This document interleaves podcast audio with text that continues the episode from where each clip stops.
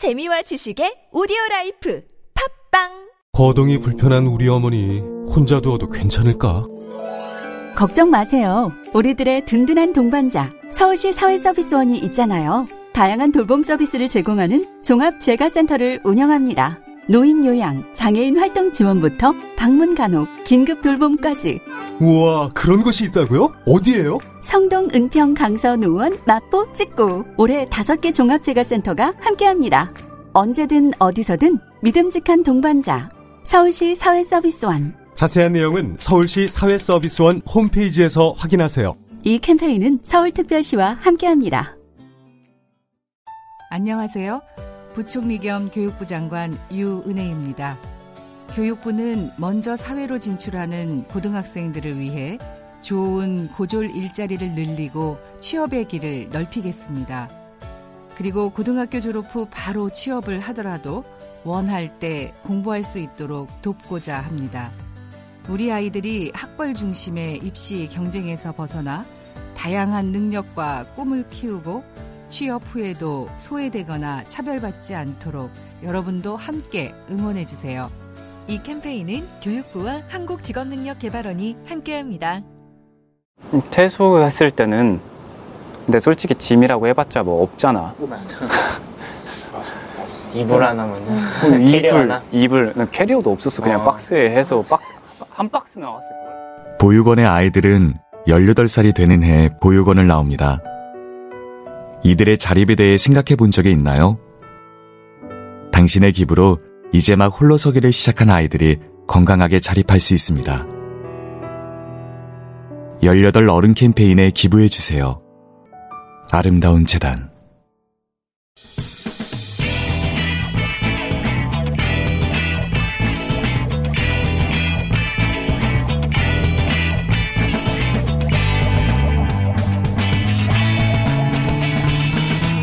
김어준의 뉴스공장.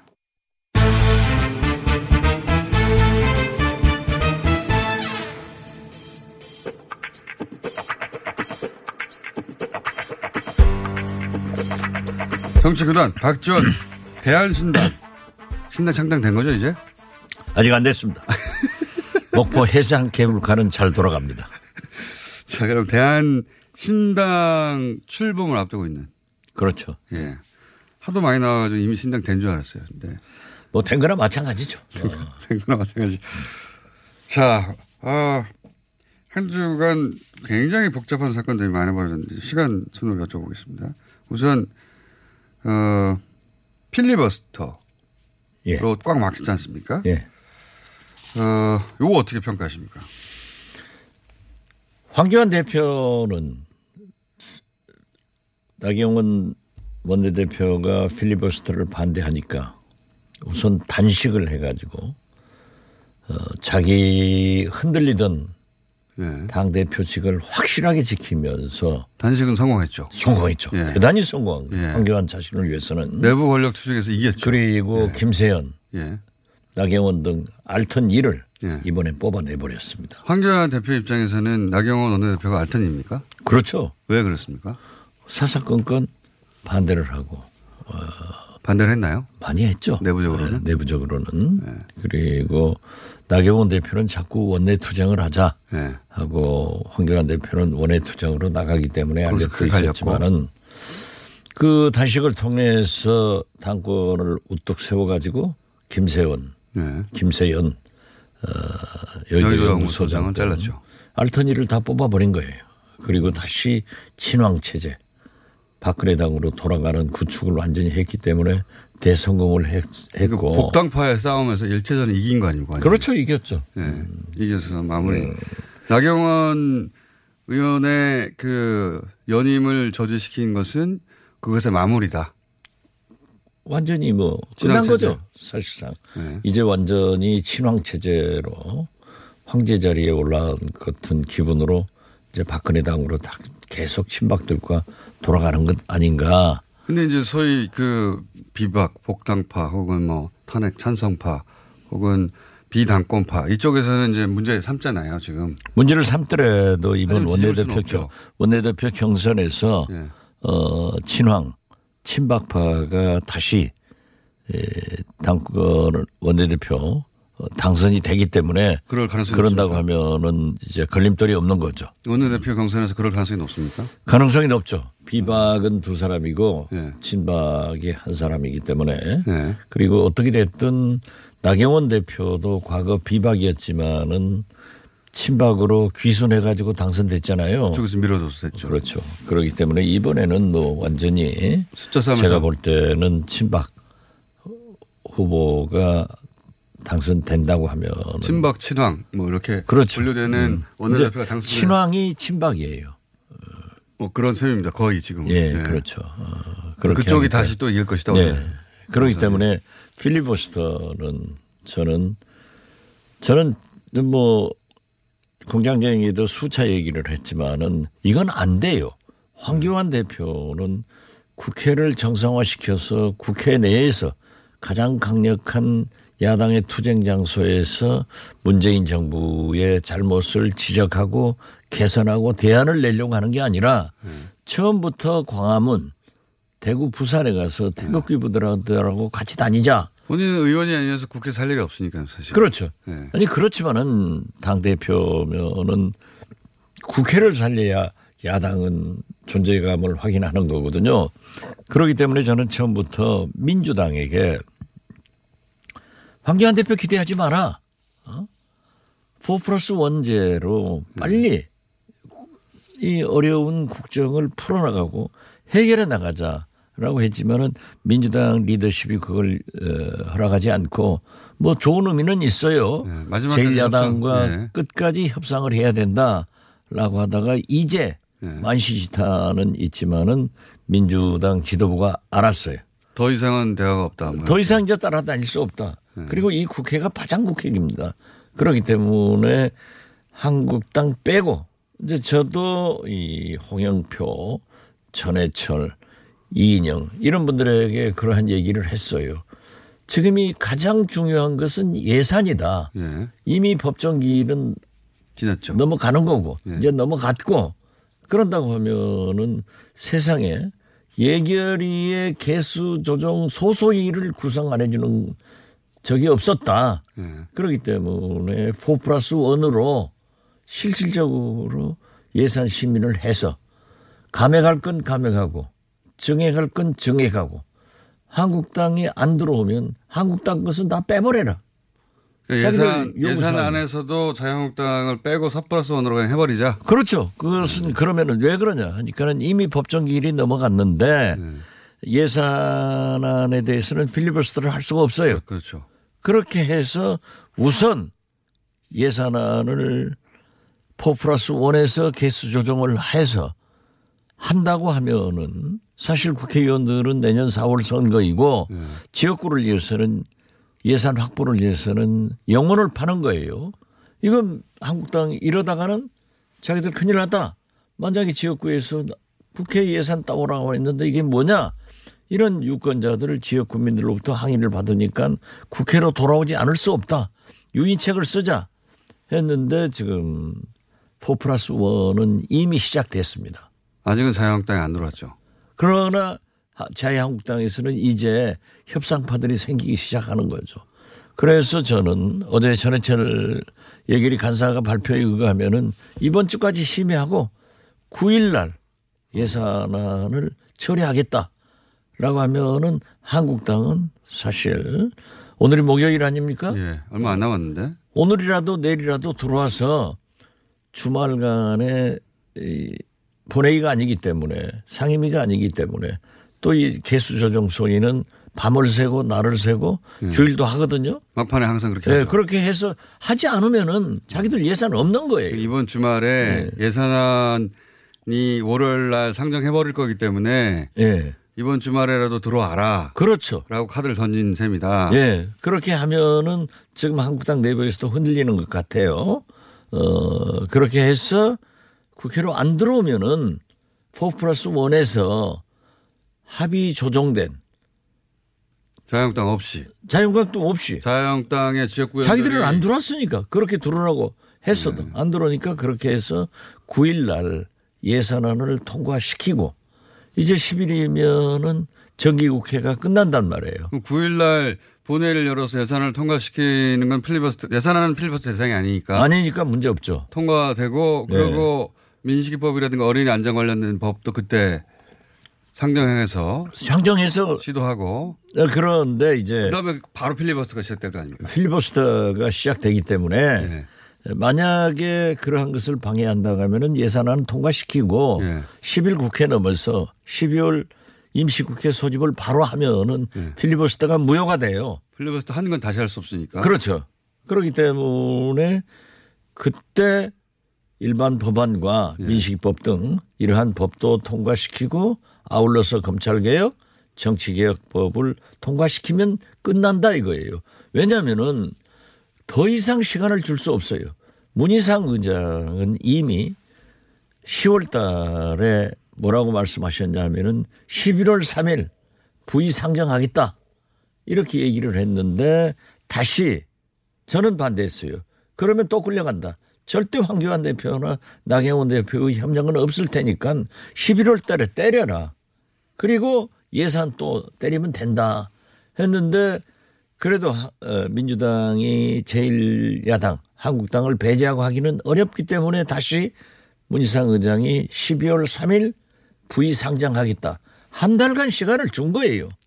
그렇지만 이 사람들은 단식과 국회를 청와대 분수대 옆으로 옮겨가지고 천막 속에서 국회를 하자고 자기들끼리 한다고 하는 것은 있을 수 없기 때문에 이제 이러한 것을 계속 끌려다니면 국민들은 무능한 집권 여당이라고 합니다. 12월에 그리고 된다, 다. 어차피 12월 국회가 끝나면은 내년 총선으로 넘어가기 때문에 네. 여기서 끝내야 된다.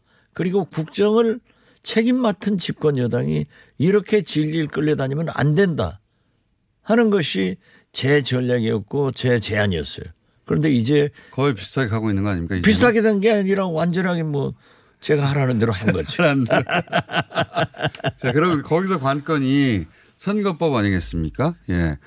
그 검찰개혁법안은 그렇게 이견이 큰 것 같지 않고 통과할 가능성이 높은데 검경수사권 조정은 지금 한국당에서도 네. 이미 7, 80% 합의됐으니까 조금 선봐서 하자 네. 하는 안이 나오고 선거법이잖아요 문제는. 공수처법은 제가 검경소위원이었다니까요. 네. 사개특위에서 한 번도 얘기 안 나왔어요. 그러다가 느닷없이 공수처법을 통과시키면은 야당 탄압을 해서 자기들은 죽게 된다. 네. 조국 수사를 그리 가져온다. 이번에 유재수 뭐 울산시장 관계에도 전부 가져와서 자기들이 없애버린다 하지만은 제일 문제가 되는 게 공수처장의 대통령 임명권이에요. 이것은 국회에서 추천을 하기 때문에 여야가 어떤 비율로 공수처장을 추천할 수 있을까 하는 것은 국회에서 결정하면 되는 거예요. 그건 대통령이 결정하는 거 아니에요. 우리가 법을 만들어주면 대통령은 대통령으로서 또 국회에서 공수처장을 추천해주면 임명하는 것뿐이에요. 그렇기 때문에 문제가 없다. 이런 얘기를 저는 하는 거고 더욱이 야당 탄압한다. 그런데 공수처법이 통과되면 한 7, 8천 명이 수사 대상이 되는데 거기에 야당은 102명밖에 안 돼요. 국회의원밖에 안 되니까. 그리고 나머지는 문재인 대통령께서 그 답변을 말씀 잘 하셨던데 대통령 친척, 판검사 전부 정부 사람들이에요. 정부 여당 사람들이에요. 대통령 친척들이야. 그렇기 때문에 정부가 훨씬 대통령이 손해보지만은 그렇게라도 해서 국민이 불신하고 또 역대 정권이 대통령들이 불행해졌던 비리를 척결하자. 이래서 공수처를 하자는 건데 그런 거고 지금 현재 선거구제 조정 문제에 대해서는 250 플러스 50으로 네 거의 다 되는 것 같아요. 아 그렇습니다. 예, 왜냐하면은 사실 저희 당에서 대안신당에서는 농어촌 균형 발전을 위해서 어떠한 경우에도 농어촌 선거구는 줄일 수 없다라고 했는데 역시 민주당에서 양보안이 나오더라고요. 즉 세종시는 인구가 늘었기 때문에 한성을 늘리고 네. 수도권 집중 현상이 심하니 수도권에서 약 8석을 줄이면은 영남이건 호남이건 농어촌 지역의 선거구 조정은 없기 때문에 300명 내에서 할 수 있다. 영호남에서 반발이 심한데 영호남은 건들지 않고 수도권에서 소화한다. 그렇죠. 네. 네. 수도권 의원들이 불안해지겠네요 이제. 그렇지도 않은 것 같아요. 여기는 원체 이제 증구가 되고 할 것을 네. 그렇게 억제를 해주니까. 네. 그래서 결국은 250 플러스 50 그러니까 원래 비례가 47석인데 네, 그렇죠. 50석으로 늘리고 대신 비례 배정안이 달라지는 거죠. 비율이 달라져 가지고 그러니까 연동형 비례가 들어가서. 준연동형이 되는 네. 거죠. 50석까지고 네. 완전 연동형이 아니라 준연동형이 되면은 그러한 문제에 대해서는 정의당도 네. 좀 양보를 하는 것 같아요. 소수정당에 비해서 의석이 좀 늘어나게 되는 거죠. 그렇죠. 네. 네. 그렇기 때문에 정치는 만나서 싸우고 얘기를 하면 조정이 돼요. 문제는 황교안 리더십처럼 광화문으로 가고 청와대 앞에다 텐트 쳐놓고 그 추운 데서 단식하고 그랬더니 뭘 잘했나 했더니 황교안도 알아줘야 돼. 당권 잡는 데는 확실하게 잡아버렸잖아요. 그래서 지금 1차전은 승리했는데 그러면 앞으로 그 소위 뭐 비당권파라고 부르든 복당파라고 부르든 그쪽의 그림은 김무성 전 대표가 가끔 이야기하는 그쪽의 그림은 해체모의자라는 거잖아요. 그렇죠. 완전히. 예. 다 황교안 대표조차도 원오브댐이 돼서 해체모의자. 예. 황교안 대표는 그게 싫은 거 아닙니까? 그죠? 안 할 거예요. 네. 네. 그러면 그러나 황교안 대표는 보수 대통합을 요구하지만은 또 그렇게 해서는 친박신당, 네. 우리 공화당이나 바른미래당의 유승민 이런 분들이 공천 보장을 받지 못하기 때문에 네. 안 가죠. 그러면 지금 모든 보수 재세력이 다 합쳐진다고 하는 보수 대통합은 이루어지기 힘들 것이다 보시는 겁니까? 저는 안 된다고 봐요. 일부는 들어오겠으나? 일부는 들어가겠죠. 예를 들면은 MB 때 국회의원을 하고 정무수석을 했던 박준영, 예. 박형준 교수 같은 분은 통합된다 하고 자신하게 얘기를 하더라고요. 사석에서 만나서 물어봐도. 그런데 저는 이게 재파를 하려면 총선 전에는 지분 공천을 해야 되기 때문에 안 된다. 유승민 대표 바른미래당 일부가 들어가면서 우리 지역 현역 의원과 일부는 공천을 줘야 된다 하면 지분 공천이 되거든요. 그러나 상대적으로 민주당은 이해찬 대표가 나는 하지 않는다. 그러니까 물갈이 공천. 개혁 공천을 하겠다. 나도 안 할 테니 같이 물러나자. 그렇죠. 그렇기 때문에 제가 알고 있기로는 전문가 집단이나 뭐 시민사회단체 여러 곳에서 20, 30대, 30, 40대의 젊은 인재를 영입해서 물갈이 공천을 해놓으면은 한국당은 올드 패션. 지금 이대로의 지분 공천을 가지고 국민이 어디를 선택하겠느냐 이걸 보면은 좀 어려워지죠. 이 국면에서 이제 박근혜 대통령을 내세운 그러니까 공천에 탈락한 사람들이 박근혜 대통령을 내세운 정당으로 사람이 모여서 거기도 꽤 세가 될 것이다고. 꽤 세 되죠. 절대 이번 총선에서 이 복병은 박근혜 신당의 원내 교섭단체 구성입니다. 특정한 지역에서는 박근혜 대통령이 누굴 찍어라 하면은 젓가락도 된다니까요. 여전히. 여전히. 그렇게 보시기 때문에 그러면 자유한국당과 이 박근혜 전 대통령을 여전히 따르는 세력을 어떻게 조정할 것인가. 그 공천을. 이게 더 관건입니까? 대통합보다? 자유한국당은 그 친박 세력들이 현역 의원들은 남아있는 사람도 공천을 주면 남아있는 사람들도 있겠지만은 그중에 떨어져 나갈 사람들이 많아서 우리 공화당 네. 즉 친박신당으로 많이 갈 거예요. 그렇기 때문에 홍문조 의원은 제가 방송에 나가서 원내교섭단체 20명 이상 된다라고 하면은 박 대표님 우리는 50명 이상 됩니다. 자신합니다. 하지만은 뭐 정치인들은 항상 자신하는 거니까 그렇죠. 저는 그렇게까지는 보지 않지만은 교섭단체까지 교섭단체 이상은 된다. 그리고 교섭단체가 되면요. 대통령 선거 후에는 총선 후에는 대통령 선거 때는 통합입니다. 이 총선 때는 분열이고요. 그렇게 해서 보수 대통합이 총선 후에 이루어질 거고 그렇게 됐을 때는 보수 측의 대통령 후보는 어떤 의미에서 보면은 박근혜가 지명하는 그런 파워가 생길 수 있다. 어쨌든 박근혜 대통령의 지지를 얻지 않고서는 보수 후보가 되게 어려울 것이다. 아, 그렇죠. TK나 일부 지역에 대해서는 막강한 영향력을 가지고 있기 때문에 지금도 보십시오. 그 얘기는 의원님만 계속 공개적으로 하고 계십니다. 아, 제가 우리 공화당을 제외하고는. 그러니까 제가 구단인 거예요. 아니, 제가 한다고 하니까 보십시오. 지금 현재 한국당의 모든 당내 경선 의원들 부의장, 원내대표 다 비박이었다가 친박으로 전향해가지고 다 당선되잖아요. 이번에도 또 그러한 힘을 가지고 있단 말이에요. 그래서 저는 제 분석을 절대 쉽게 보면 안 돼요. 쉽게 보진 않습니다. 예. 하루 이틀 지내오신 분이 아니라 예. 그리고 이제 그걸 처음에는 제가 그랬잖아요. 손학규가 정계 개편에 불씨를 당길 거다 했는데 그분은 못 당겨버리잖아요. 직접 당겼다기보다는 그렇게 되게 만들긴 했죠. 탈당하게 만들고 이제. 아직도 탈당 못하고 거기는 그렇게 변수가 안 돼요. 변혁 쪽은요? 네. 변혁 쪽은 어차피 자기들은 대통합으로 가게 되기 위해서는 공천 보장을 받아야 되는데. 못 받으면 그럼 어떻게 합니까 그들은? 그러면 그대로 남아있는 거죠. 변혁으로. 그럼 선거법 찬성해야 되는 거잖아요. 오히려. 그걸 오히려 찬성하지만은 솔직히 대안신당이나 네.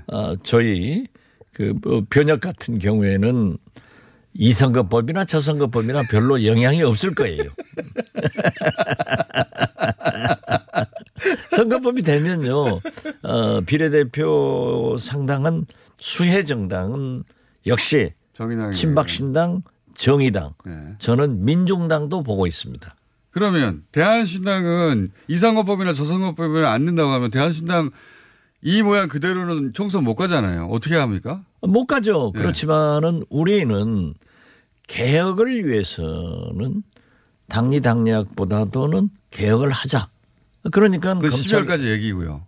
검찰 개혁이나 예. 만약에 1월 이후는 어떻게 합니까? 1월 이후에는 제가 볼 때는 그래요. 우리 대한신당 창당되고 정동영의 평화당이나 예. 손학규의 바른미래당 그중에 개혁파들은 예. 우리가 다시 모일 것이다. 다시 모인다. 그리고 민주당에서 좀 공천이 못 되는 분들도 다시 모일 수 있다. 예. 이러한 움직임을 가지고 있습니다. 그러니까 바른미래당 일부, 그 다음에 대한신당, 그리고 이제 민주평화당, 네. 그리고 그 외에 혹여 공천에 탈락했는데 불만이 있는 분들, 네. 다른 뜻이 있는 분들 이렇게 다 모여가지고 하나의 정당이 탄생할 것이고. 그리고 원내교섭단체가 돼서 제3당이 될 것이고 그것은 곧 기호 3번을 가질 수 있는 당으로 간다. 네. 그래서 우리는 여러분을 지금 현재 만나고 있어요. 네. 그러면 그런 그 새로 창당되는 여기야말로 해처모여네요. 그렇죠. 네, 해처모여 네. 당이 하나 만들어지고. 네, 그래서 지금 현재 양당제가 이렇게 갈등과 싸움만 하고 있으니까 과거 국민의당처럼 진짜 리딩을 해나갈 수 있는 그러한 제3세력이 돼서 우리나라 정치를 협치로 이끄는 데 기여를 하자 그런 생각을 갖는 거죠. 그리고 그 변혁은 흡수되거나 그게 안 된다면 지분을 확보하지 못하기 때문에 별도의 정당이 하나 탄생하는 것이다. 그렇죠. 별도의 정당이 탄생되더라도 변혁은 결국은 총선 후에 보수 대연합으로 끌려간다. 저는 그렇게 봅니다. 그러면 민주당과 자유한국당과 새로 헤쳐모여 하는 네, 제3당과 그런 변혁 그다음에 우리공화당 네. 그다음에 정의당 한 6개 정당 정도가 민중당도 무시 못할 거예요. 민당도 이 연동형 비례제 때문에 그렇죠. 네.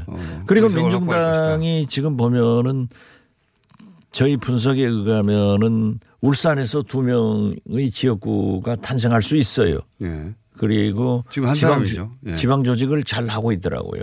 예를 들면 민주노총 같은 예. 곳, 전교조 같은 것은 민중당을 예. 굉장히 지지하고 있어요. 자, 이렇게 전망하셨습니다. 물론 1월 달에 새로운 전망하실 수도 있어요. 그렇죠. 예. 정치는 생물이기 때문에 움직이니까. 자꾸 바뀌어갑니다.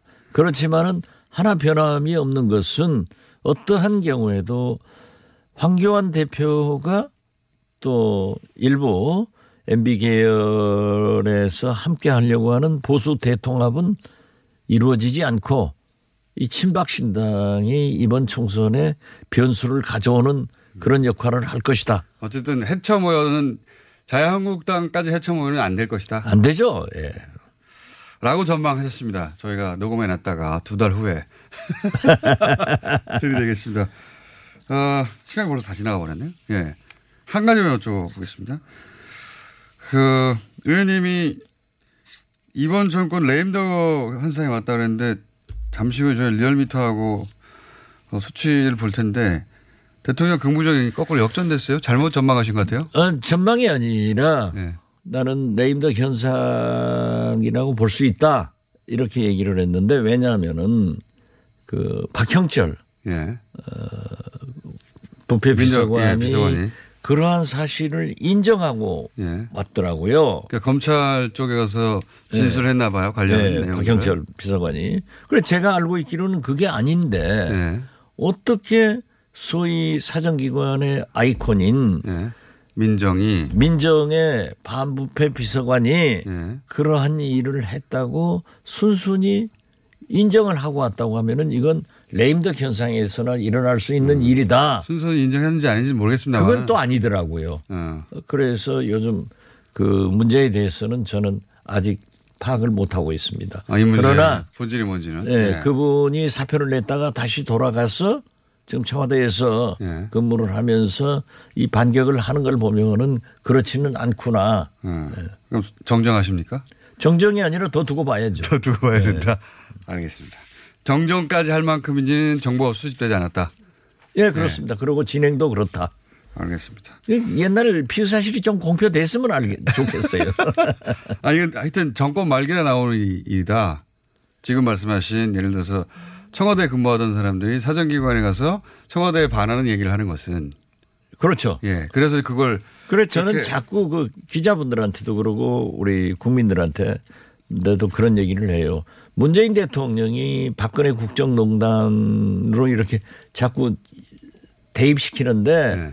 박근혜는 6개월 남았고 문재인 대통령의 임기는 2년 6개월이 남았다. 아직 반이 남았어요. 그렇기 네. 때문에 과거 문재인 대통령이 2년 반간 초반기에 다 잘한 것은 예. 그런 정권은 없죠 뭐. 예. 다 잘했다고는 볼 수 없는데 예. 그러한 것을 고쳐나가서 잘할 수 있도록 협력하고 또 그렇게 성공해야 된다. 저는 특히 문재인 대통령의 성공을 통해서 진보 정권의 재창출이 돼야만이 우리 목포 해상 케이블카타로 와냐 올 것 아니냐. 저는 그런 생각 가지고 있습니다. 진짜 우리 호남이 사는 거예요. 항상 결론은 해상 케이블카 오늘 이렇게 하겠습니다. 예, 감사합니다. 의원님 해상 케이블카 탈 때 공짜죠? 저는 돈 내고 탑니다. 김영란법이고 어떻게 다 보고 있는데 그런 짓 하면 안 됩니다. 박지원 의원이었습니다. 감사합니다. 네, 감사합니다. 난 솔직히 제가 검찰청 건물까지 얘기할 줄은 몰랐어요. 솔직히. 한번 해보죠. 검찰청 청와대 같은 권력 공간부터 대단지 아파트와 남자 화장실 같은 일상 공간까지 도시건축가 김진애의 이야기를 읽다 보면 우리 삶을 둘러싼 도시공간의 비밀이 풀린다. 도시를 이야기의 차원으로 끌어올린 도시건축가 김진애 박사의 역작. 김진애의 도시 이야기. 다산초당. 안녕. 월매 369 가격 만족 품질 만족 수입 명품 매트리스 월매 369 온라인 오프라인 가격 동일 품질 동일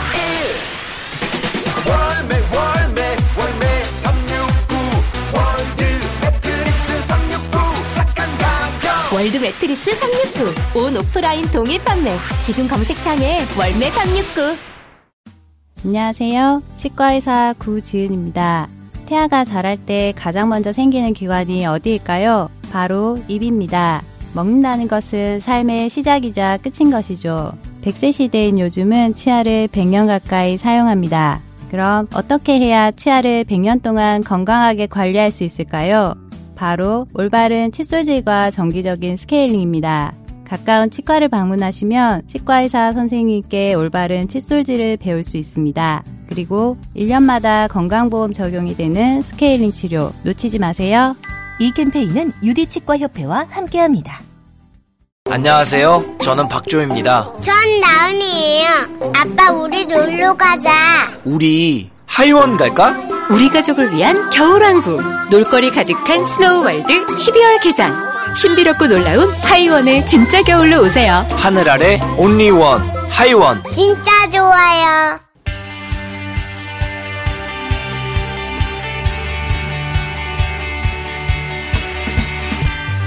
리얼미터 시간입니다. 리얼미터의 김주영입니다. 자, 예, 시간이 별로 없기 때문에 바로 본론으로 들어가죠. 네, 12월 1주차 주중 집계가 전 주간 집계 대비 0.8%포인트 상승한 48.4%가 나왔습니다. 대통령. 네, 예. 대통령 지지율이요. 부정평가는 0.6%포인트 하락한 47.7%가 나왔습니다. 긍부정이 역전됐네요. 네네. 네. 이게 8월 1주차 때, 그러니까 조국 전국 전으로 이제 돌아간 거고, 약 4개월 만에 긍정평가가 부정평가를 앞선 건데요.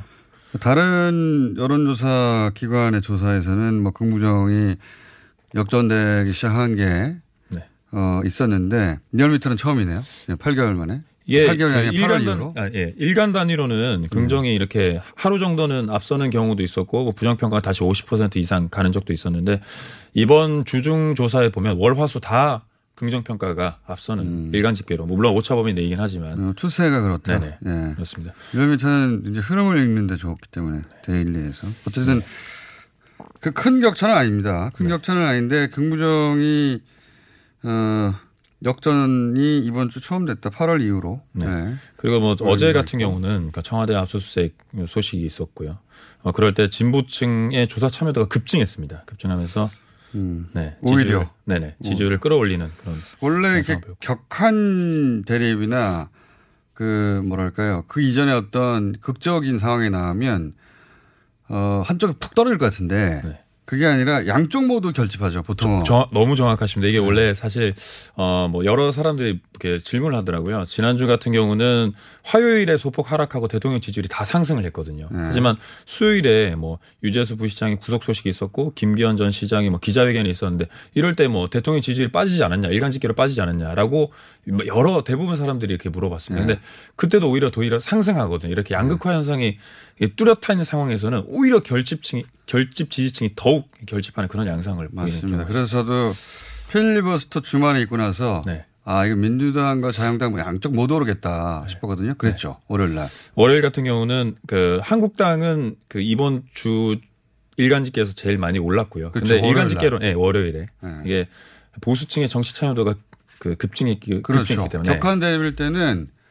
양쪽에 완전 다르게 해석하기 때문에 네. 정반대로. 그리고 또 나경원 원내대표의 여러 가지 이렇게 비판을 받으면 자신이 지지하는 지지자가 이렇게 공격을 받으면 더욱 이게 지지하려는 그렇죠. 그런 성향이 있기 그래서 때문에. 이런 여론조사에 평상시에 참여하지 않더라도 네. 아니야 화났어 하고 네. 꾹 누르게 되고. 어떤 사안의 잘잘못보다는 정말 양쪽에 대립이 되면서 이분법적으로 해석하는. 맞습니다. 네. 이렇게 그 격한 대립일 때는 양쪽 모두 결집해서 네. 양쪽 모두 올라가는데 네. 요거는 2, 3일 후를 봐야 돼요. 뭐냐면 그렇죠. 처음에는 감정적으로 확 이렇게 결집했다가 한 2, 3일 정도 뉴스를 보고 해석하다가 아, 내가 이렇게 격정적으로 반응할 일은 아니다 하는 쪽이 빠지기 시작하거든요. 네. 어느 한쪽이. 네. 제가 보기에는 자유한국당이 빠지기 시작했을 거라고요. 어제. 네, 월요일에 올랐다가 화수에 일간 집계로 계속 빠지고 수요일에는 20% 후반 29.7%가 나오면서. 자유한국당이 이제 뭐랄까 일반 논리로는 좀 불리한 상황이 명백하다 보니까 제 전망이 맞군요. 그래서 어쨌든 주간 집계를 합치면 어떻습니까?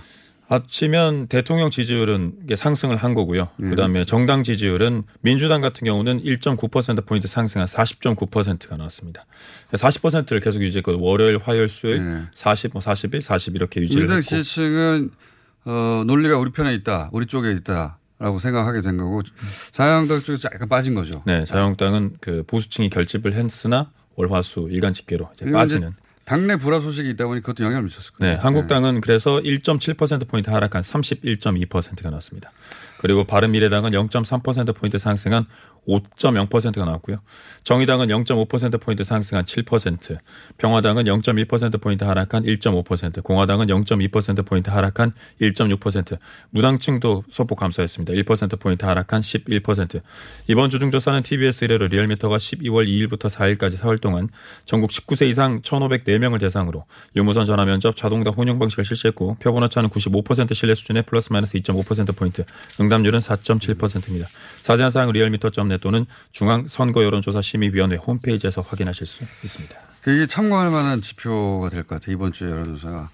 격한 대립이 있을 땐 양쪽 집결한다. 2, 3일 지나고 나면 어느 한쪽으로 빠지게 된다. 예, 논리가 밀리는 쪽으로. 이게 통상 반복되는 일입니다. 사실. 예.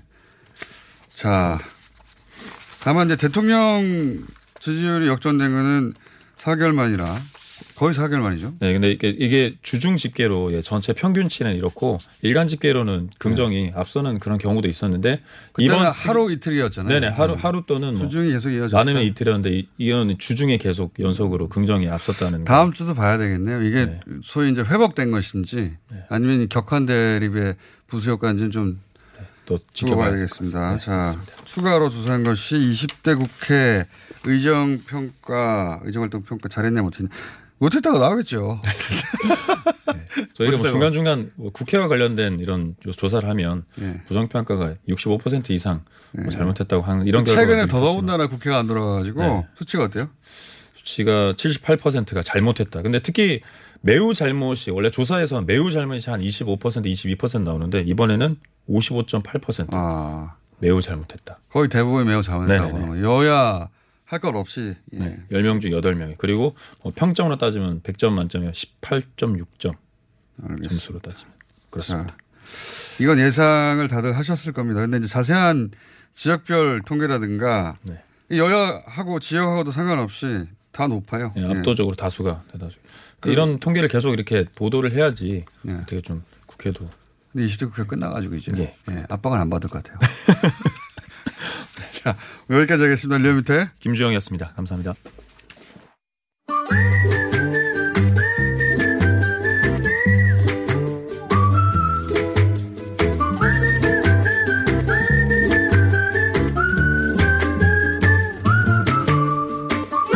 자, 당장은 끝났다고 합니다. 잠시 끝났습니다. 잠시 끝났나요? 뭐 저기 그 소문이 너무 퍼졌더라고요. 어떤 거요? 그 김원중 공장장이 광장 얘기 너무 싫어하냐 그만. 싫어하진 않는데 너무 오래했다. 너무 오래해서 하여튼 대단원에 막을 내렸고요. 아마 내년에 광화문 광장 얘기가 다시 나오면은 아마 그때 또 한번 얘기하게 될 테고요. 뭡니까? 그동안 얘기 못했던 요새 여러 가지 뭐 사실 저 이슈들이 있었는데 그 중에 베네치아 물에 잠긴 베네치아 얘기 좀 한번 이건 얘기를 꼭 한번 했으면 우리한테도 교훈되는 바가 크기 때문에. 교훈이 됩니까? 그럼요. 원래 물에 가끔씩 잠기잖아요, 근데. 아니, 근데 그거는 뭐 이거 만들어지니까 1200년 됐으니까 베니스가 1200년 동안 끊임없이 뭐 잠겼습니다. 그러니까 이게 뭐냐면은 겨울철에 한 11월 말에서 2월 사이에 겨울철에 이제 아무래도 조류가 좀 높아져요. 그리고 이게 아드리아해 안에 있는 이 석호 안에 있는 거거든요. 그러니까 요만 세 군데는 열려져 있는데 대부분은 이제 여기에 그 안에 석호 안에 있는데 그래서 항상 아쿠아알타라고 되게 잠기긴 잠기는데 되게 그냥 조금 잠기고 말았어요. 되게 그 산마르코 광장이라고. 이번에 산마르코 광장이 완전히 허벅지까지 잠겼어요. 한 60cm 잠겼으니까 이런 일이 그런 일을 드문다고 확인했더라고요. 여태까지 그런 일을 한 4번인가밖에 없었습니다. 근데 그게 뭐냐면은 이번에 산마르코 성당까지 잠겼어요. 성당이 1층까지 잠기고 지하까지 다 잠겨가지고 아마 어떤 교훈을 주고 피해가 하는데 이제 이거는 뭐 제가 교훈은 이거를 천년 전부터 알고 있었고 그리고 이거를 막겠다고 1980년대부터 계획을 세웠어요. 더군다나 베니스는 부자 도시 아닙니까? 그래서 만든 프로젝트가 있어요. 모세 프로젝트라고 자기들이 얘기 붙였습니다. 이탈리아 말로 돼 있기 때문에 제가 말을 할 수 없는데 왜 모세라고 했는지는 모르겠는데 모세가 홍해를 가리기 때문에 모세 프로젝트라고 했는데 착공은 2003년에 했으니까 지금 16년 됐잖아요. 아직도 완공을 못했어요. 어떻게 그 구상이 뭡니까? 구상이 뭐냐면 거기가 석호가 세 군데가 열려 있어요. 아드리아 해로. 거기에다가 방벽을 세우는 거예요. 아, 바다로 나가는. 바다로 나가는데 평소에는 이렇게 하고 이제 가만히 수면하고 같이 있다가 조류가 높아지면은 얘가 올라오는 겁니다. 이렇게 와가지고 조류가 한 1m 정도까지 더 올라오는 걸 막을 수가 있게끔. 그래서 해면이 밀고 들어오는 걸 그 바닷물이 밀고 들어오는 걸 막는 거다. 네. 근데 이게 길이가 얼마나 세 군데지만 길이가 얼마나 될 것 같으냐면 한 3km밖에 안 돼요. 근데 그게 10몇 년이 걸립니다. 아니 그리고 거기다가 예산이 얼마인 것 같으세요?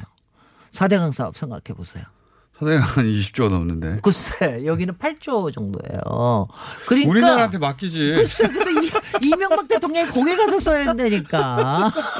왜 아니, 이렇게까지. 그러니까 우리나라 그 강에 하나가 한 500m 정도씩 되거든요. 그러니까 6개 강 정도의 보를 세우면은 그게 수자원공사에서 하던 게 되게 그런 겁니다. 물론 바다니까 조금 더 뭐 강보다 어렵긴 하지만 그동안 왜 그렇게 도대체 안 됐냐. 이게 안 됐는지도 이상하고 돈이 없었던 것도 아니고 물론 그동안에 부패 스캔들이 있어서 잠깐 멈추고 놓은 게 있는데 지금은 원래 2018년 작년에 완공한다고 했는데 그건 못했어요. 2022년에 완공을 한다고 그랬는데 지금도 한쪽에서는 그동안 너무 얘가 물에 오래 잠겨 있어 가지고 그것도 똑같아요. 딴 거 아무래도 정첩으로 일어나는 거거든요. 왜 경첩이라고 이렇게 그러니까 힌지 있는 거 있잖아 힌지. 힌지가 뭐 또 녹이 쓸어가지고 잘 안 돼. 이미 십몇 년 더 물속에 잠겨가지고 원래 열었다 닫았다 해야 되는데. 그래서 제가 그래서 지금 한쪽에서는 모세 프로젝트라고 그러지만 모세 프로젝트가 베니스를 구하기는 어려울 것이다. 그러니까 하나는 베니스가 지난 한 100여 년 동안에 집안 치마도 한 30cm 정도 내려갔어요. 그다음에 조류는 올라가고 이러니까 어쩔 수가 아마 2050년쯤 되면 잠길 가능성도 굉장히 높습니다. 근데 뭐 그러니까 왜냐하면 지금처럼 항상 샌마르코 광장이 물에 잠긴다면 그건 못 다닐 거 아니겠어요. 그렇죠. 관광도 안 되죠. 그러니까 지금 딴 데는 되게 이제 무라노 같은 무라노 섬 유리 만드는 섬 거기는 항상 잠겨요. 거의 1년에 몇 번씩 잠겨도 그냥 사람들이 그냥 그러고 살아요. 그냥 그렇게 하고 당연히 오면은 위층으로 올라갔다가 다시 내려오고 하루 이틀이면 물 빠지니까 수상 건물이라고 생각하고 수상 건물이라고 생각하고 살아야 건물이라고. 되는데 근데 이제 샌마르코 광장 메인섬이 그렇게 된다 그러면 문제가 굉장히 커지는 거죠. 근데 이제 제가 교훈이라고 얘기하는 건 뭐냐면 우리가 이런 생각은 요새 이제 그 얘기가 나오니까 이게 1966년에 엄청나게 한번 그러고 나서 그때 봤던 그림이 저한테 잊혀지지 않을 정도야. 아, 이게 대재앙이구나 홍수에. 이럴 정도로 그때 잠겼는데 이번에 그만큼 잠겼어요. 근데 이번에 잠긴 게 피해는 도시의 70-80%가 잠겼는데 그 조류의 높이는 그때보다 낮아요. 문제가 더 심각해졌다는 거지. 집안 치마가 더 심각해졌다는 거지. 더 전체적으로 가라앉아서. 근데 이렇게 하고 나니까 지금 한다는 얘기가 베니스 가라앉는 거 원하시는 분은 없잖아요. 그러니까 관광업계에서는 요새 뭐냐면 가라앉기 전에 빨리 갑시다. 뭐 이런 거 하고 있어요. 가라앉기 전에 빨리 가서 구경하자. 근데 그런 거보다도. 발리도 그런 얘기 하잖아요. 글쎄 말이죠. 아니 근데 마케팅으로 써먹는 여기에 사실 문제가 굉장히 큰 게 이제 지하수 같은 건 요새 이제 뽑아서 쓰지는 않아도 괜찮은데 가장 큰 문제 중에 하나가 여기에 대형 크루즈가 다니는 겁니다. 대형 크루즈가 다니는 게 왜 크루즈가 엄청나게 큰 크루즈 있잖아요. 우리 왜 4대강에 띄우려고 했다는 그런 고차가 같은 그보다 더 높은 거 그런 게 샌마르코 광장 바로 옆으로 다녀요. 바로 옆에 다니면은 한 15층 높이 되거든요. 샌마르코 광장보다 한 4-5배 높이가 옆에 배가 이렇게 쫙 다녀요. 근데 그렇게 배가 다니면 그게 파도를 만들면서 기초를 자꾸 흙을 거기에 이제 오래 안정된 거를 자꾸 이거를 파도의 효과라는 게 이게 아무것도 아니지만 왜 4대강에도 그 앞에 자꾸 땅이 패이잖아요. 시간이 되니까 땅이 패여가지고 콘크리트까지 다 깨지고 그러지 않습니까? 그래서 이것처럼 섬의 집안을 깎아먹는 거거든요. 말하자면. 그러니까 저는 뭐 여기서 얘기를 하면 하여튼 제가 여름에도 베네치아 가지 마시라고 그랬는데 베네치아 가지 마십시오. 그다음에 크루즈 타고는 절대로 가지 마십시오. 아, 여기서 교훈은 절대로. 여기서 교훈은 베네치아가 사라질 수 있으니 우리 각자 조심하자는 겁니까? 교훈은? 그다음에 또 하나가 뭐냐면은 저는 네. 이게 세계 문화유산에 올라간 것 중에 아마 최초의 것 중에 하나일 텐데 이런 문제가 있을 때 솔직히 유엔이 별로 효과적으로 하는 게 없어요. 돈도 800밖에 안 되는데. 네. 그러니까 이런 정도의 문제 같으면 사실은 조금 세계적인 문제로 가야 될 필요가 있습니다. 이게 세계유산이고 왜냐하면 이런 곳이 이게 없기 지구 때문에. 온난화하고 이거 이제 앞으로 점점 더 심각해질 문제이기 때문에 베네치아가 사라질 수 있다. 베네치아는 섬과 그 위에 있는 건축물들과 유산, 인류 유산이 사라질 수가 있다. 그렇습니다. 그러므로 우리가 베네치아 가서는 크루즈를 타지 말자. 건축 얘기에서 예. 크루즈 타지 말. 예. 옵션 아니, 여행으로 크루즈는 하지 말라는 얘기. 정말 얘기 드리고 싶어요. 그리고 되도록이면 가지 마시라는 얘기도 하고 싶어요. 가긴 가야죠. 사진만 보세요. 네. 아, 그리고 겨울에 가면 좋습니다. 김진애 박사님이었습니다. 어떻게 사시는 겁니까? 안녕.